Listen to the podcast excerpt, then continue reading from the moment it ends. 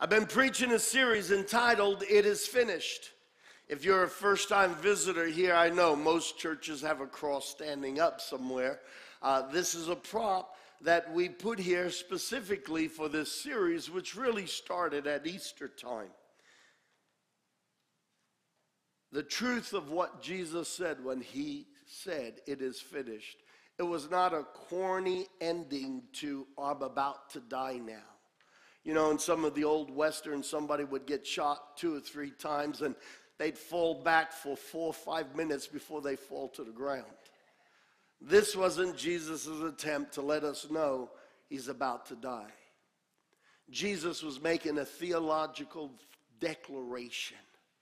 The curse that came on humanity from the fall of Adam and Eve was broken and God's restoration and deliverance from the curse, the plan of salvation. Salvation is not just salvation of, from my sins to get to heaven, it is salvation from everything that went wrong. How many of you want God to help you with everything that went wrong? Amen. Well, His salvation covers everything that went wrong. Praise God. And so I, I, started this series and I've been preaching on the different places where Jesus shed blood in the process of the crucifixion. The very first place he shed blood was in the Garden of Gethsemane. And the Bible says he sweat drops of sweat and blood.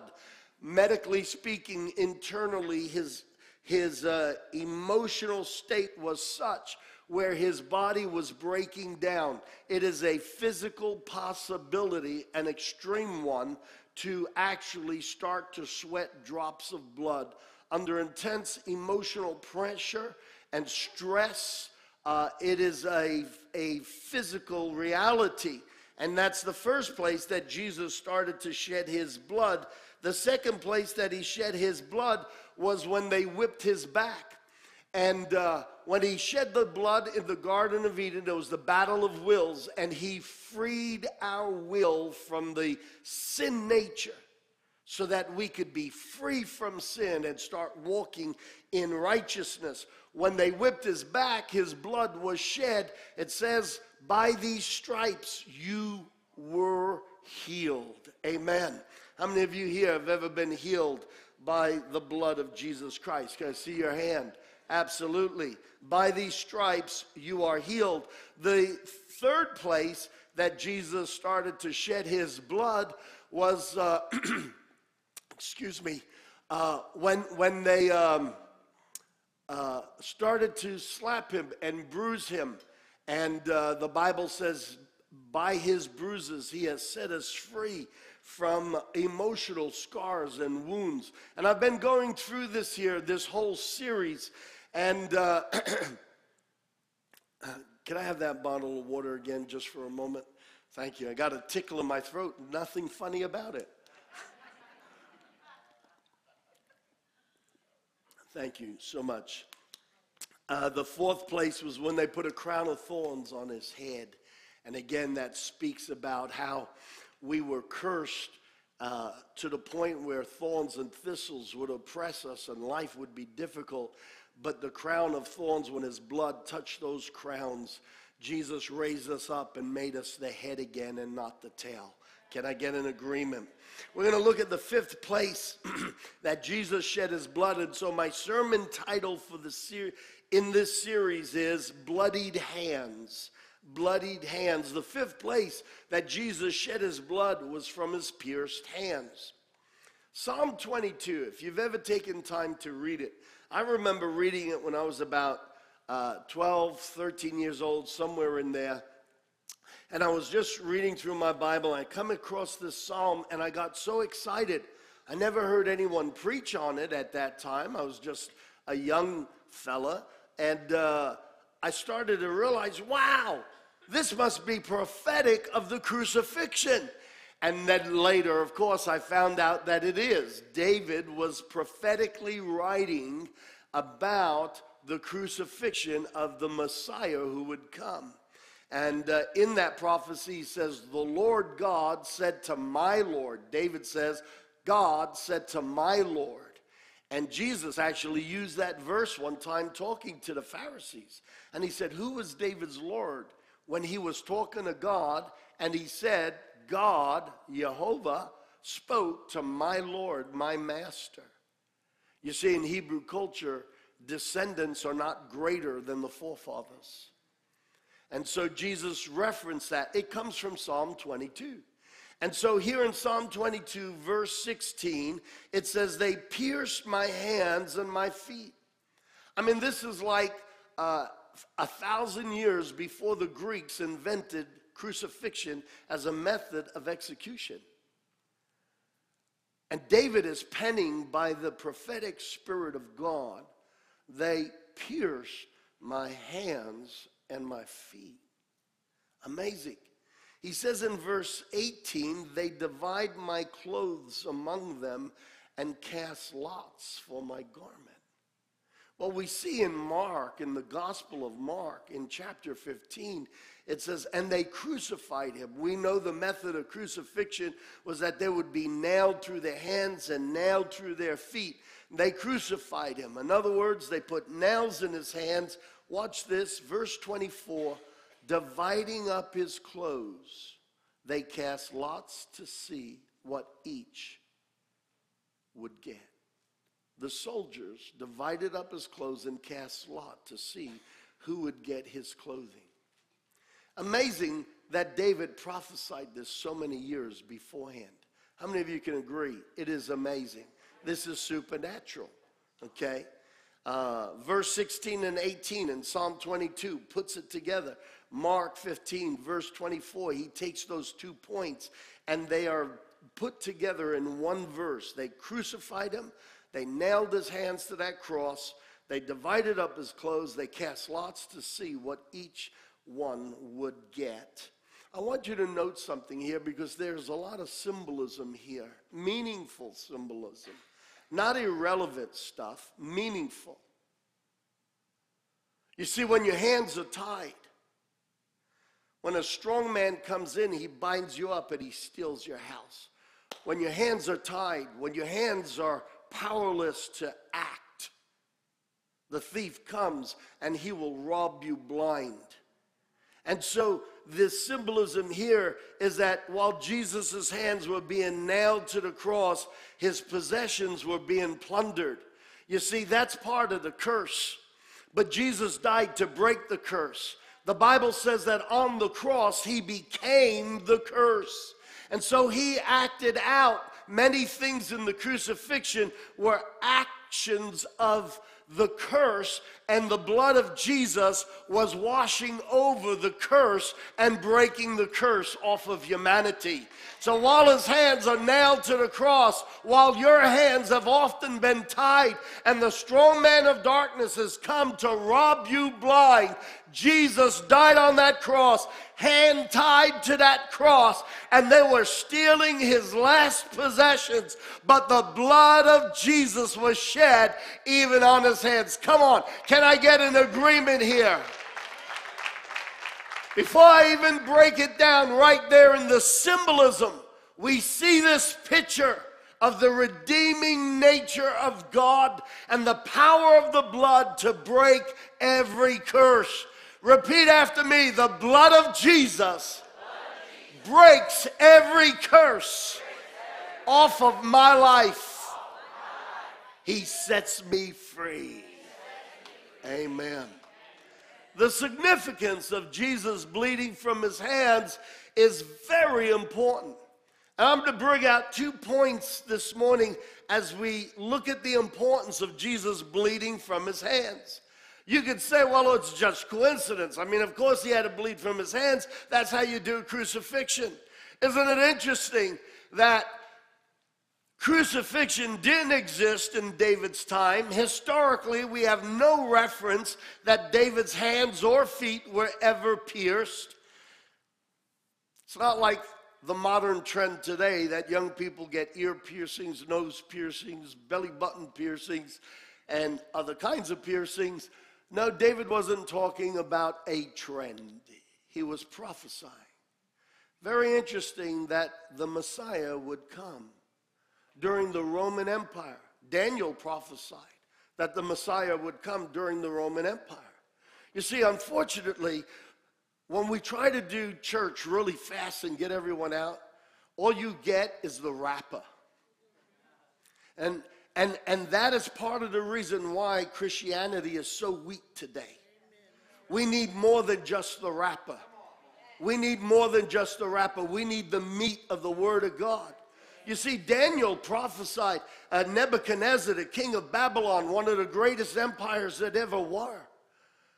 The king has a dream and he sees a, a statue and the head is gold and then the chest is silver and the thighs and the, the waist are uh, uh, bronze. Thank you.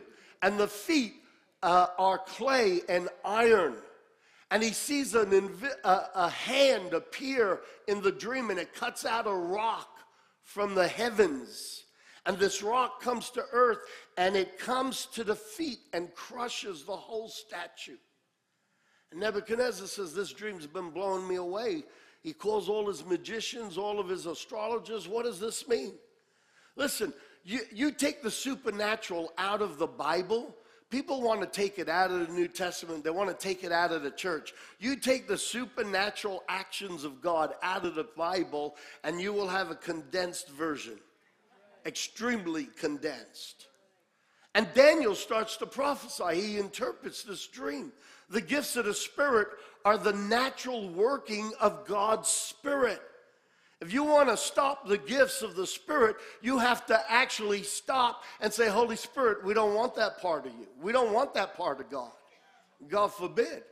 And so Daniel says to Nebuchadnezzar, he says, This is the dream you had, and this is what it means, and the gold head is you, and the silver chest is the kingdom that will come after you.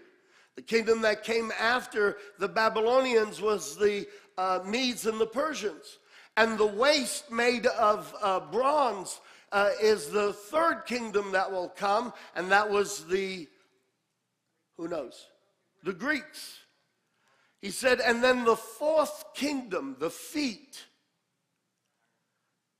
is the fourth kingdom that will come. It's the Roman Empire.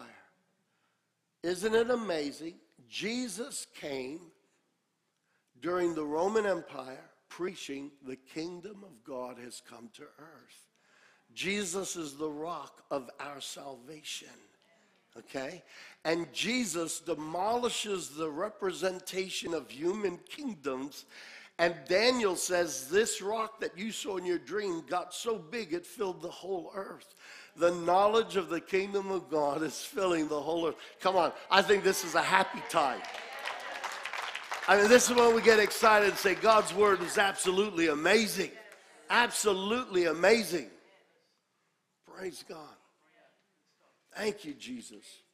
So Jesus comes at that very time, a time when crucifixion was the means of national execution the Greeks actually invented it, then the Romans just tweaked it and perfected it, if we could use such a terrible expression. They perfected it. But Jesus was crucified. It wasn't coincidental that he bled from his hands. Every place he bled, he was breaking a curse off of humanity. God doesn't want humans to live under a curse. God created mankind to reflect his glory. God created mankind so that he could have fellowship and there can be interaction the fall and the condition of the United States of America and the condition of the world is the fingerprints of the kingdom of darkness ever since Lucifer became the God of this world when Adam forfeited his right, his token of control. Jesus was pierced in his hands and he started to shed blood so that he could break the curse of the spirit of fruitlessness, the spirit of struggling, and the spirit of strife. The first thing he did, the curse of natural fruitlessness, struggle, and striving is broken. You see, Adam in the garden, he had it all made. He didn't even need a watering hose. God designed such an automated system that regularly the ground would bring water up and it would water all the fruit trees. Do you know that when God, and you study it, read it slowly, take time to drink it in. When you read God putting Adam in the garden in Eden, God says, Now I want you to maintain it and keep it. There was very little work for Adam to do. But when he fell, God said, Now a curse is going to come on the ground. And you're going to struggle, you're going to toil just to have a living. I want you to know that that's not where God had placed humanity. That's not where God put man in his dreams, in his vision, in his planning. God never intended for you to struggle. This is part of the curse of the fall. When God wanted to bless the descendants of Abraham, he broke the curse of fruitlessness. He broke the curse of struggling and striving. He blessed the work of their hands. Let me prove it to you from the Bible. This isn't my theory, this is the Word of God. What did God do? Here's Abraham, he caught God's heart. Here's a guy who just believed in God, trusted Him like a little kid. The way a little kid trusts its parent. You know, we could tell Judah almost anything. And for a moment, you know, we could be playing around, and three months later, he'll repeat the same phrase. This is my grandson. He'll repeat the same phrase, phrase that we said because he literally imagined it and believes it to be real. And we need to be able to trust God like Abraham did. He trusted God like a little kid would trust his dad. And because of Abraham's obedience, God said, I'm going to bless your descendants. You see, God never intended for humanity to be struck down with oppression. God never imagined, or I shouldn't say imagined, God never planned or destined for us to be under a curse. So here's Abraham's descendants, and God says in Deuteronomy chapter 28, verse 8, the Lord, who? Let's try it again. Who? The Lord will send a blessing on your barns and on everything you put your hand to. Isn't that interesting? In the garden, when Adam fell and he came out of the garden, God said, The ground will make you sweat and toil, and there will be thorns and thistles, and life is going to be tough.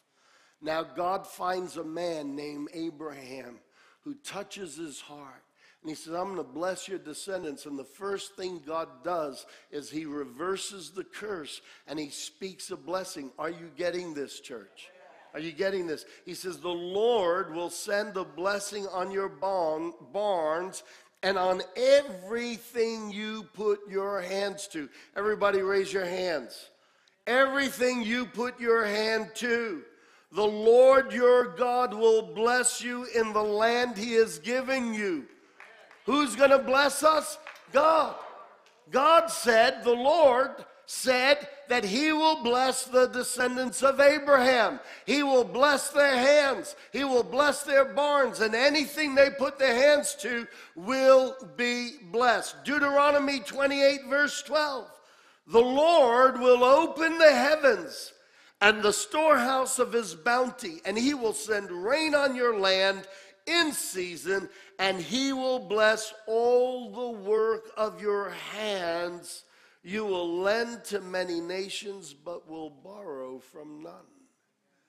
You see, one of the sad things is that the Apostle Paul pens a phrase in the New Testament, and he says, Doctrines of demons have entered into the church. That was 2,000 years ago while they were in revival. Do you think through tradition over the next 2,000 years, do you think a few doctrines of demons might have entered the church? Philosophies, teachings, precepts that don't line up with the heart of God or the character of God. Listen, you, you could accuse me of saying something totally out of character of my heart. And if my kids were to hear you, they'd say, My dad didn't say that. I know my dad. The issue is we need to know God like that. When we understand the character of God, we'll know what God is saying and what God did not say. And it says very clearly here God said, I will open the heavens, the storehouse of his bounty, and uh, send rain on your land in season. I will bless all the works of your hands. You will lend to many, but will borrow from none. Deuteronomy 30, verse 9 then the Lord your God will make you most prosperous in all the works of your hands. We have developed a, a, a, belief system in Christianity that to be poor is to be godly. No, to be poor is broke. So broke you can't help the next person. Now, I'm not talking about chasing wealth. I'm not talking about I got to have, you know, two Lear jets. I'm not talking about the extremes. The enemy takes things to extremes and then he wants to eradicate or invalidate the truth of God's word. We're not talking about extremes. Listen, God wants to bless you so that you can have a smile on your face. I know you can be poor and happy and you can be rich and miserable. I get it. But I'd like to be more financially forward and happy than being broke and happy. Can I get an agreement? If you study the Old Testament, every great man of God, God would bless them, and they always had everything they needed. Now, again, I'm not talking about chasing wealth and making the wealth of this world your God or your idol. But I am saying that it is a lie from the pit of hell that God wants you to be penniless. It is a lie from the pit of hell. It is not the character of God for you to be broke. It is not the character of God for you to be a slave to financial institutions. It is not the character of God for you to constantly be begging. The sons of God are meant to represent the blessing of heaven. Can I get an agreement? Absolutely. And so God took Abraham's descendants and he said, I'm going to speak blessing over you. I'm going to bless the works of your hand. I'm going to prosper you. When Jesus was nailed to the cross, it is ironic, it is interesting, it is spiritually symbolic that in the same verse as his hands are nailed to the cross, they're robbing him blind. Jesus came to break that curse. Good preaching, Pastor Rob. Good preaching. Nothing in the Word of God is by coincidence. When they nailed Jesus' hands to the cross, the curse of fruitlessness and struggle and striving was broken. We need to get it out of our religious mindset that God wants us to be poor. No, He wants us to be humble. Humility and poverty don't necessarily go hand in hand. And wealth and pride don't necessarily go hand in hand. Thank God for wealthy people who are generous. Amen. The love of money is a trap. The love of it. But money can be used as a great vehicle to advance the gospel and bless your neighbor. The best thing that can happen to a poor person is for you not to be one of them. You can't give if you have nothing to give. If you can't pay your own electricity, how are you going to be generous to God's house? How are you going to be generous to those that are poor? Absolutely. And again, I, I am not trying to make you make money or wealth your God or your goal. No, let's put this in a perspective. Jesus said, Seek first the kingdom of God. Seek first. If the kingdom of God is not a priority in your life, if the things of God are not a priority in your life, that's okay. The promises don't apply to you. But if the things of God are a priority in your life, the promises apply to you. So Jesus said, Seek first the kingdom of God, and all these things will be added unto you. What were the, all the things he was talking about? He said, The lilies of the field don't toil, and yet they're dressed more beautifully than even Solomon in his rich garments. All these things, the clothing Solomon had, God dresses the lilies of the field even better. Put the kingdom of God first in all these things. He said, The sparrows, they don't toil, but they always have food. Isn't it funny? They don't toil, but they always have food. And then Christians are stuck in a rut under a curse, believing that God wants you to go through life suffering. No, God wants you to go through life victorious. He wants you to go through life like the last Adam, a conqueror, an overcomer. Amen. God didn't change his character in the Old Testament, and for Abraham's descendants, I'm going to bless your hands, I'm going to prosper your barns, I'm going to open the windows of heaven. But then when you get washed in the blood of Jesus, I'm going to make you poor and miserable. It's a contradiction. It's a contradiction that the devil wants you to believe. Why? He wants the wealth of the world to be in the hands of the wicked. I'm going to say it again. He wants the wealth of the world to be in the hands of the wicked. It's not God who wants the wealth of the world to be in the hands of the wicked. How many of you have ever said to yourself, if I won the lottery, I could do this and help this one and help that one, and I could do a lot of good with it? How many of you have ever said it? Uh, I'm not going to ask you how many of you have kept your promise. but in our heart, there's a desire to do good. And God wants to bless us so that we can carry out those desires and do good and be generous one to another.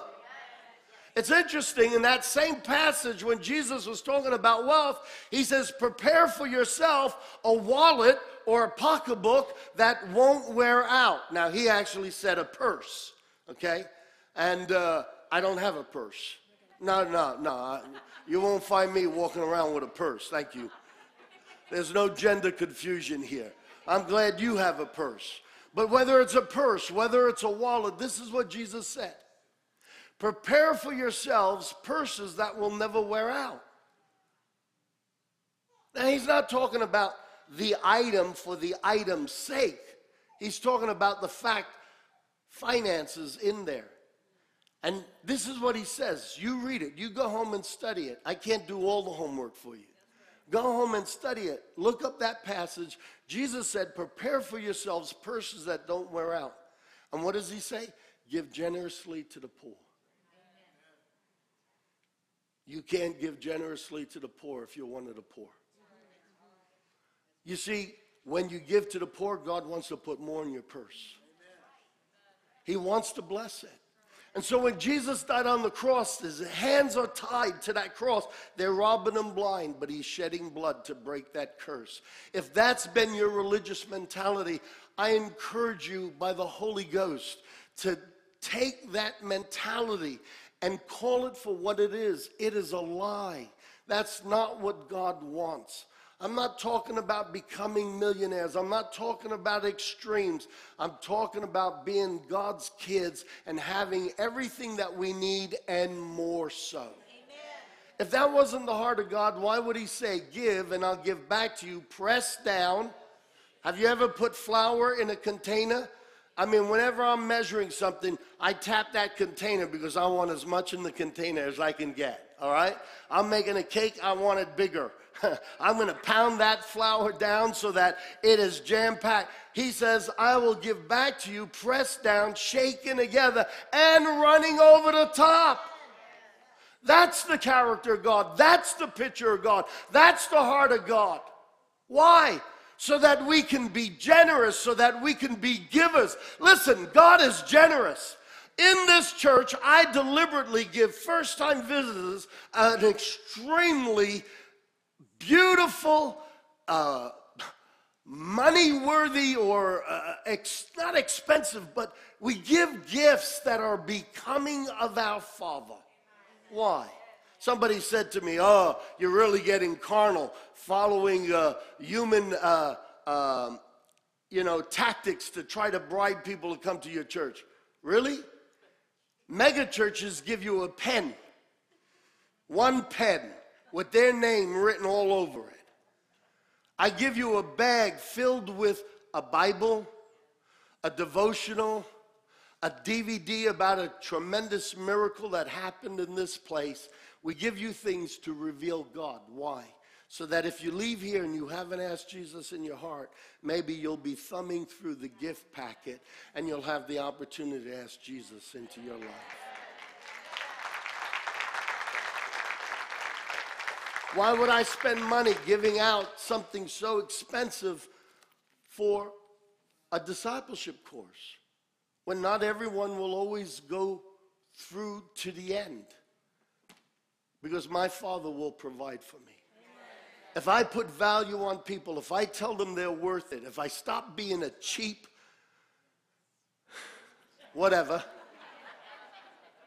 See, I, am absolutely confident that when I'm trying to elevate the church and elevate following Jesus, my Father's hand is on me. He's backing me, and He'll just bring the finances. Now, we're not throwing it around wastefully. I'm investing in the most important thing people. I'm investing in their walk with Jesus. Hello? Absolutely. And God continues to bless. God is generous. So, as a church, I model this church on trying to be generous. We try to be generous in many, many ways. Why? Because I'm not worried about money. If I loved money, I wouldn't give it away like that. If money owned me, I could not do what we do. But I understand that I'll have a purse that doesn't wear out if I'm generous like my father is generous. Come on, someone give the Lord an amen. Amen. So while they're nailing his hands to the cross and he can't do anything with his hands, they're stealing his clothes. Jesus shed that blood so that your hands will be blessed. Just like in Deuteronomy. I want everyone to stand with me for a moment. Stand with me. I want you to put your hands up like this. You're not surrendering to a thief, you're surrendering to your Father. And I want you to say, My hands are not cursed anymore. They are washed in the blood of Jesus. And the curse of fruitlessness, the curse of struggle and striving may have been on my family, may have been on my forefathers but it will not be on me. In Jesus' name, the curse is broken, and the blessings of God are in my hand, and the blessing of God blesses my hands. In Jesus' name, amen. Amen. You can take your seats. That's the first thing he did. That was the natural. But then he did something supernatural. He broke and released a supernatural blessing through our hands as well. And the second thing was he spiritual fruitfulness, he brought authority and power. He restored it back to us. He brought it back to us. Praise God. When God was getting ready to take the Hebrew people out of Egypt, a nation that worshiped many false gods. Many false gods. A powerful nation, the most powerful nation at that time. How many of you think that there was a strong demonic atmosphere around that nation? How many of you can imagine that? They worshiped well over 10 different deities. As God is getting ready to take his people out of this bondage to slavery in the natural and under an atmosphere of demonic presence. As God is getting ready, he does something really weird and really cool. He meets up with Moses in the middle of the desert. And in Exodus chapter 4, this is what God does with Moses. Verse 2 to verse 7. So God says to Moses, The Lord said to him, What is in your hand? He said, A rod. And he said, Cast it on the ground. So he cast it on the ground, it became a serpent. And Moses fled from it. Then the Lord said to Moses, Reach out your hand and take it by the tail. We always see the devil, the serpent, as a head. God says, Take him by the tail. Because that's where the enemy's supposed to be. Your hand has power over him. Take him by the tail. And he reached out his hand and he caught it, and it became a rod in his hand that they may believe that the Lord God of their fathers, the God of Abraham, the God of Isaac, and the God of Jacob, has appeared to you. Now he does something else. That wasn't enough. He says, Furthermore, the Lord said to him, Now put your hand in your bosom, put it inside your cloak. He put his hand in his bosom, and when he took it out, behold, his hand was leprous, like snow. And he said, Now put your hand in your bosom again. So he put his hand in his bosom again and drew it out of his bosom, and behold, it was restored like the rest of his flesh. These were miraculous things that Mo- God put in Moses' hand. Other Hebrews didn't have this power. God took one man to be a leader and lead this nation out of a kingdom that was a world ruling empire and very demonic. He was going to set these people free from slavery. Don't tell me God doesn't care about your circumstances. Don't tell me God doesn't care about your environment. Don't tell me God doesn't care about whether or not you have a baby or whether or not you have a job or whether or not you can meet your bills. Because if God didn't care about it, He could have said, Well, you can still be my people and be slaveries because it's blessed to be poor and it's blessed to be in hardship, and all of your suffering glorifies me, so I'll just leave you there. No, the God of heaven, when He wants to make someone a son, when He wants to make someone a representative of who He is, He doesn't curse them with disease. He doesn't make them suffer through life. He sets them free and makes them the head, not the tail. So God is preparing a man, and He says, Moses, there's power in your hands. The power wasn't in the rod. The power was in Moses' hands. Very interesting. God said, Show it to Pharaoh. Very interesting. The first time Moses threw the rod down, Pharaoh calls his magicians, they throw their rods down, seven of them, and there are seven serpents. Na, na, na, na, na, we can do it too. What I like about it is that the serpent from Moses' rod ate the other seven serpents. Tell me there's no symbolism in that. You see, God gave him power over circumstances, gave him power over the natural by taking a rod and making it an animate object, putting his hand in here, and now it's got leprosy, and then putting it back in, and now it's healed gave him power over sickness and disease. And he led the people out in victory. Now, watch this Mark 16, verse 17 to 18. And these signs will accompany those who believe. In my name, they will drive out demons. They will speak in new tongues. They will pick up snakes with their hands and if they drink deadly poison, it will not hurt them at all. They will place their hands on sick people and they will get well. You see, your hands are symbolism of strength. If you had no hands, there's so much that you could not do. Nailed to the cross, he couldn't stop common Roman thieves stealing his last bit of clothing the symbolism. God doesn't want your hands tied and he doesn't want your hands cursed and he's going he has unleashed them in the natural and blessed them in the natural but he's also unleashed them in the supernatural and blessed them supernaturally. Jesus said that common believers he didn't say the apostles he didn't say the prophets the pastors the teachers the evangelists. He said common people. Listen what did he do with abraham's descendants he blessed everything their hands did. Is that what it says? Hang on, let me go back 20 minutes and start preaching again. Does it say he will bless everything they put their hands to? Yes. All right. Newsflash. It's not the biological seed of Abraham that are the promised seed, but is everyone who believes on the lordship of Jesus Christ.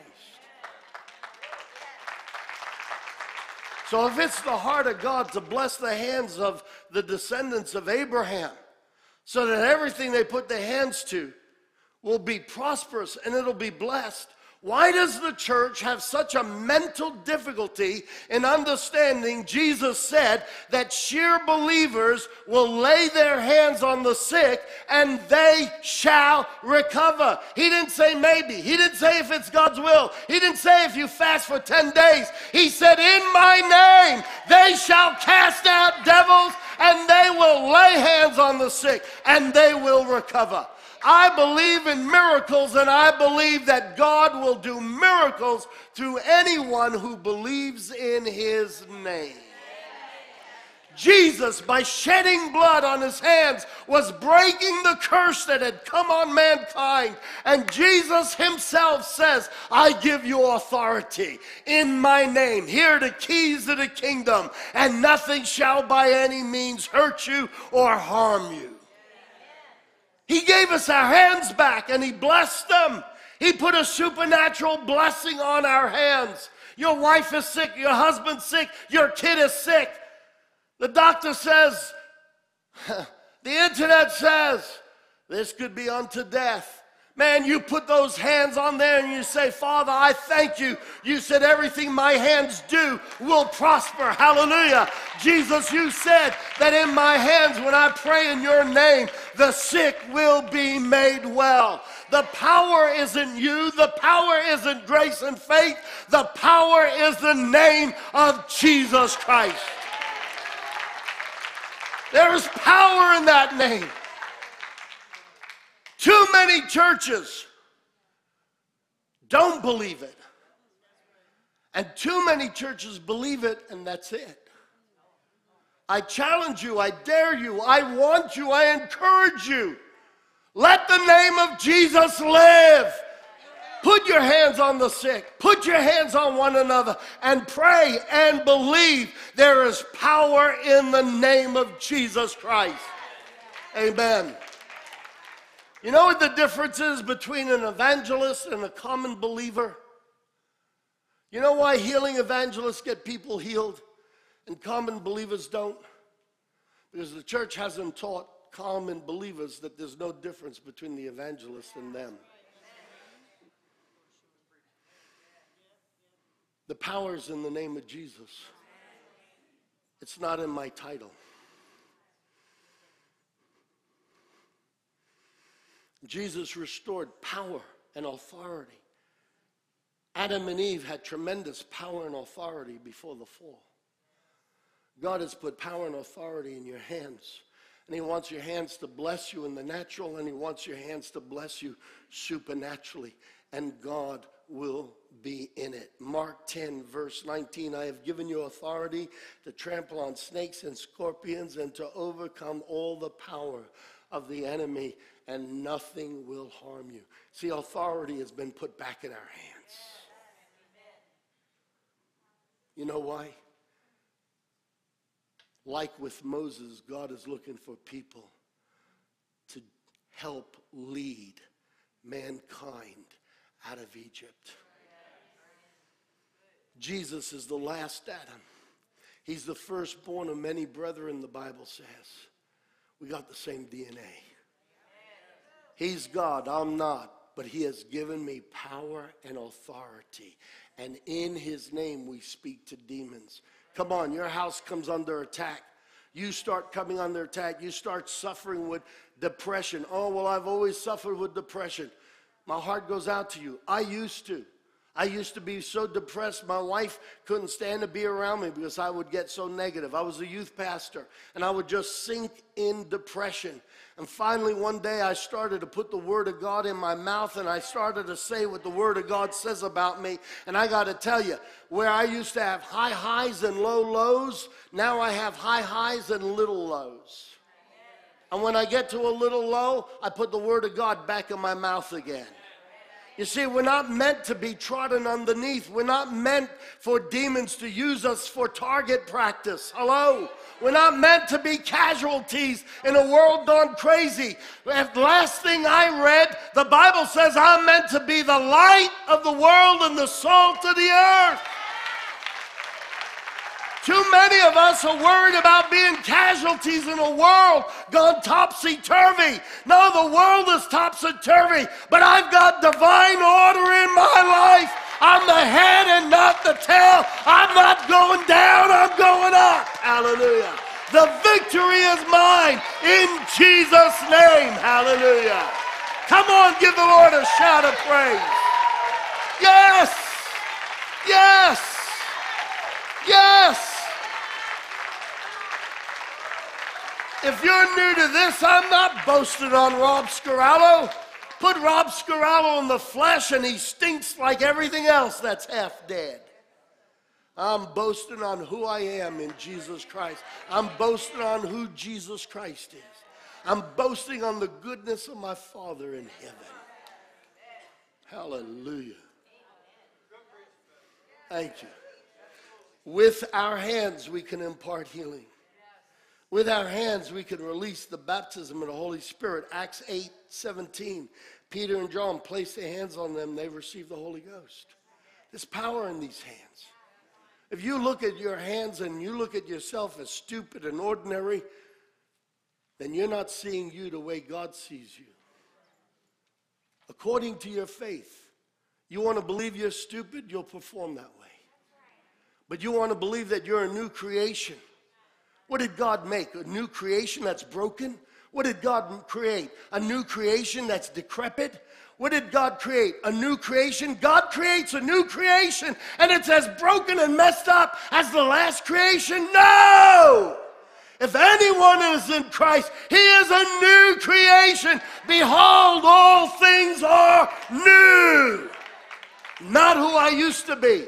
Why should I let my mind think like the old Rob Scarallo when my mind can think like Jesus Christ? Fill your heart, fill your mind, fill your mouth with the words of God. Because if you don't, the devil will fill you with the words of hell. Acts 9 17, Ananias went to the house and entered it, placing his hands on Saul. He said, Brother Saul, the Lord Jesus, who appeared to you on the road as you were coming here, has sent me so that you can see again, healing hands. Now be filled with the Holy Spirit. You see, the reason why the church has to pray for a revival is because we don't understand what's already in the church. If we understood what was in us, we would be in a revival. Amen. With your hands, you can impart the gifts of the Holy Spirit. Acts 19 6. When Paul placed his hands on them, the Holy Spirit came on them. They spoke in tongues and prophesied. It's amazing.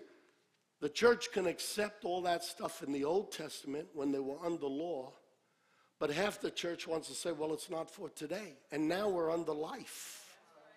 So, under law, they had the gifts of healing and prophecy and interpretation of dreams, but it's not for today. The kingdom of darkness is very happy to gobble up center stage and manifest supernatural wonders and entertain the imagination of your children as they read Harry Potter and every other demonic inspired thing that points a finger to the occultic world. You understand that the Gospels, through signs and wonders, points the finger to God? And the occult will always point the finger to the dark side. Is put power in your hands.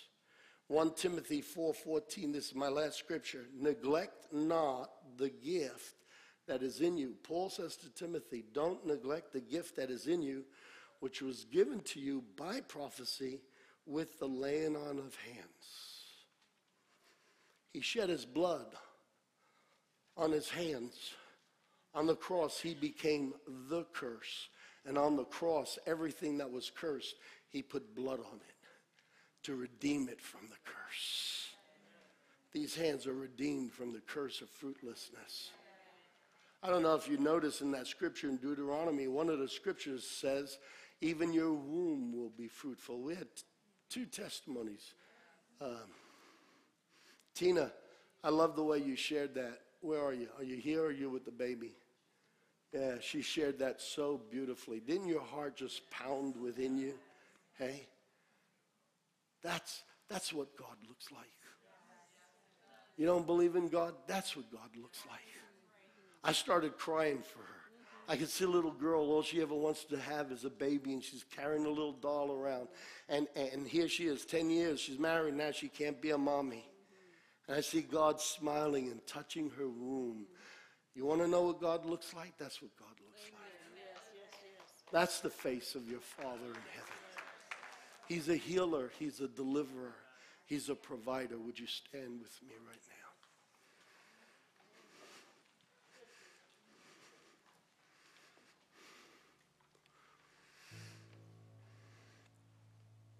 now? I said earlier, I think Grace and Faith is, is a good church. I love it.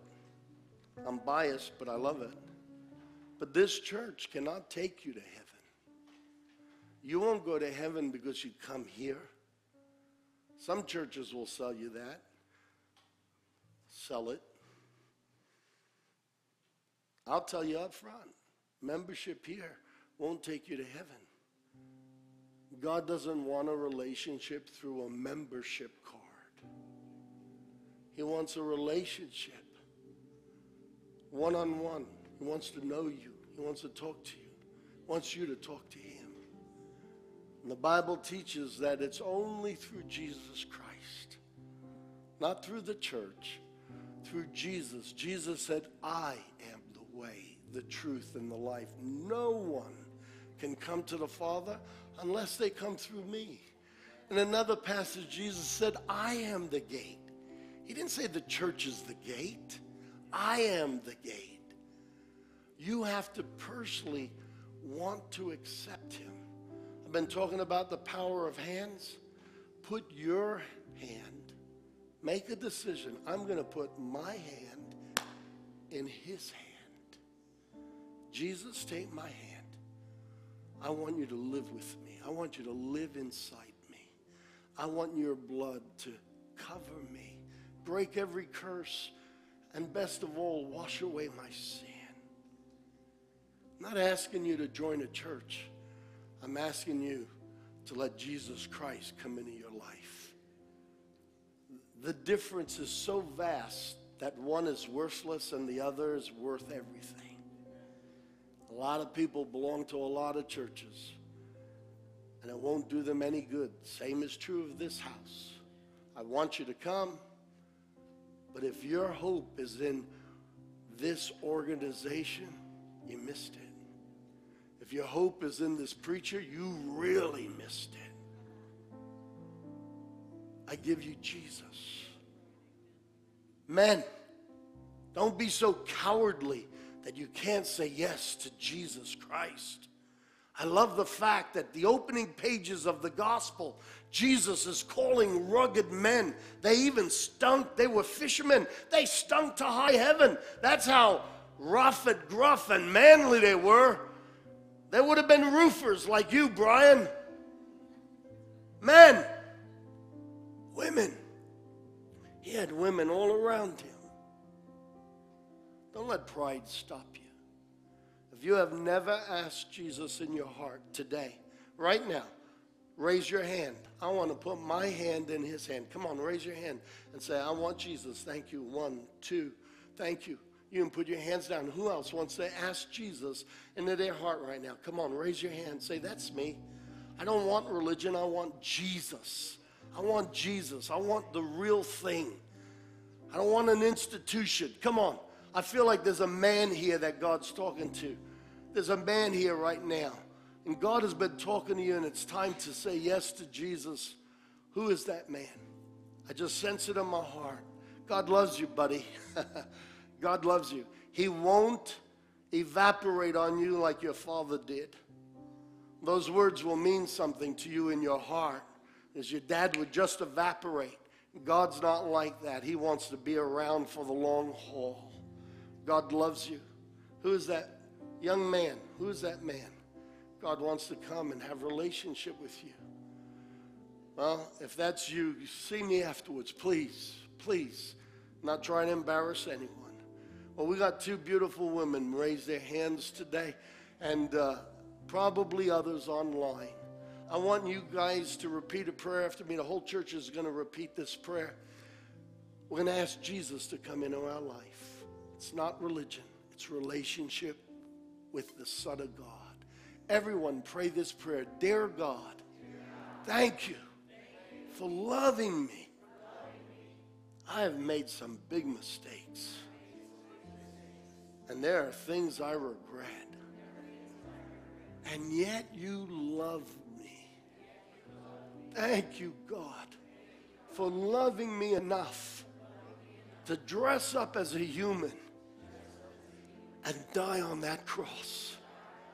Jesus Christ, I accept what you did on the cross.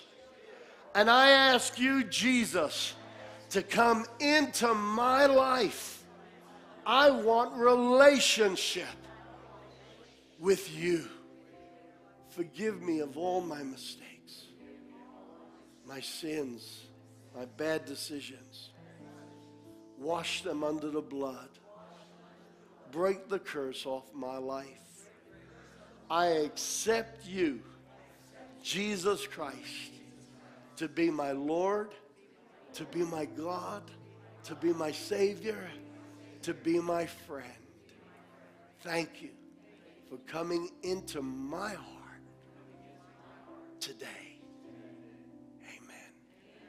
Now, Father, for those that prayed that prayer for the first time, meaningfully here and online, Holy Spirit, yeah, just fill the emptiness of their heart.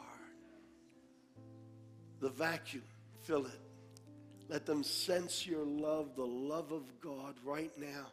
Let them sense the release of every weight and every curse. In Jesus' name, I speak life into their hearts. In the name of Jesus, I thank you for it, Father. And everyone said, Amen. Amen. Amen.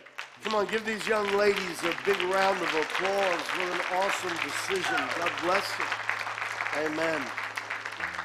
Most, most, most everyone here has done that. If you've done that, put your hand up. Turn around. Look how many people have done that. Don't feel embarrassed. You're good. Good. You're in good company. We get excited when people ask Jesus in their heart. Away with religion.